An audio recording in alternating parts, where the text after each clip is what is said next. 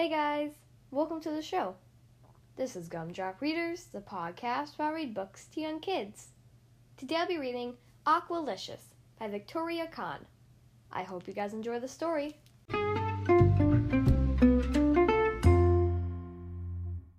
Okay, here we are on page one. I was collecting seashells, and I found a shell and held it next to my ear so I could listen to the ocean. But instead of hearing the ocean, I heard a little voice inside the shell. Put me down, I'm trying to nap, the voice said. Eek! I screamed. I was scared, but I was also curious. I looked inside the shell, and I saw a little face with long hair. Can you help me? said the little voice. Help you? What? Hold on, what are you? I asked. I'm Aqua, she said shyly, wiggling out of a shell. Hi, my name is Pinkalicious, I said. Ooh, I love the color pink, but blue is my favorite color. Aqua said, I'm a mermini. What's a mermini? I asked. Merminis are smaller, rarer species of mermaids, said Aqua, just like there are lots of different kinds of fish. There are many different kinds of mermaids. Merminis only inhabit the sea coast. I'm actually quite well known, and I. Wow! Wee! I screamed excitedly before she could finish. I didn't think mermaids or mermaids actually existed. I put Aqua in my bucket so I could show her to my brother Peter. Peter, look what I found! A mermini mermaid! I said. Peter was burying Mom and Dad in the sand while they napped. I dumped the contents of the bucket onto the towel. Say something, Aqua, I commanded. I was actually speaking to you when you put me in your pail of periwinkles, hermit crabs, and seashells, which I do not appreciate. Hermit crabs bite. I'd like to go home now, please. Yes, you do need a home, Peter said. Come on, Pinkalicious, let's build a palace for her. I bet she's a princess. Peter and I immediately got to work. We built a big sandcastle and decorated it with shells, stones, and feathers. Do you like it, Aqua? I asked. Yeah, I, I do like it. It's lovely, but it isn't my home. I live underwater, and I should go back there, she said. Of course, but wouldn't you like to have lunch with us first? asked Peter. Hmm, what are you eating? Normally, I only eat algae and phytoplankton. Human food would be a real treat she said. I put Aqua in my water cup and carried her to the concession stand to let her pick out her lunch. I would like one of everything, she said, and don't forget the sea salt. Would you like to play miniature golf with us? I asked Aqua after lunch. All you have to do is hit the ball into the hole, Peter said. Oh, okay, I'll help you, but then I really should be going, Aqua said as she hit hid in the hole on the putting green.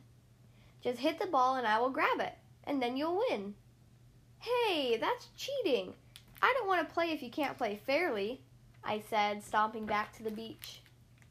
Sorry, Pinkalicious, Aqua said. Perhaps I could teach you how to surf? Just balance on this board and ride through the waves like this. A few minutes later, I said, Whee! This is fantastic! Uh oh, Pinkalicious. That looks dangerous.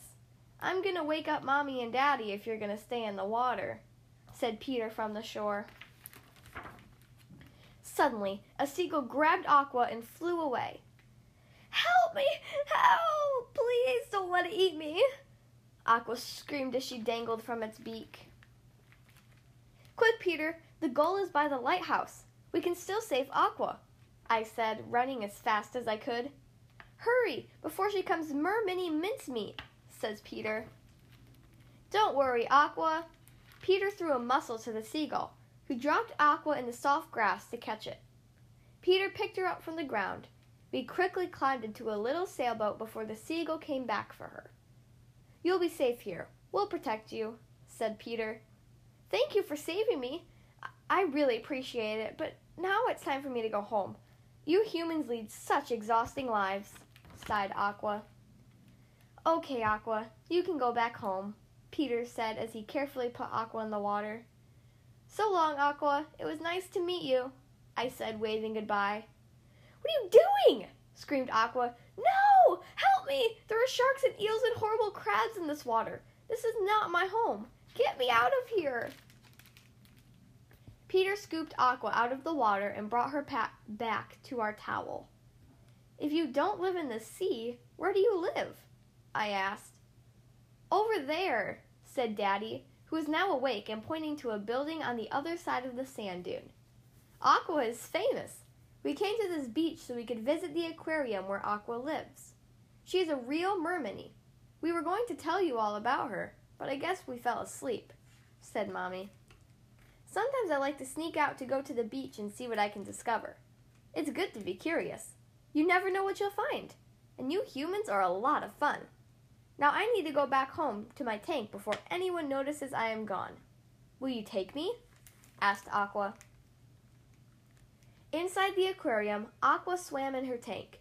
There was a crowd of people who clapped and cheered for her. She was famous.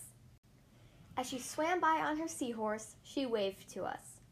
I whispered, Thank you, Aqua. You are beautiful. Afterward, we got blueberry and sea swirl ice cream. Today was truly aqualicious, I said. Who knew that collecting seashells could be so much fun? The end.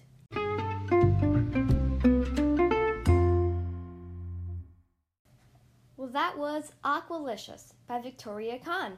I hope you guys enjoyed that story. If you would like to choose the next book to be read on the Gumdrop Readers podcast, then you can send me an email, including your name, your age, and your book request. Ask an adult to help you send your email to gumdropreaders at gmail.com. Again, the podcast email is gumdropreaders at gmail.com.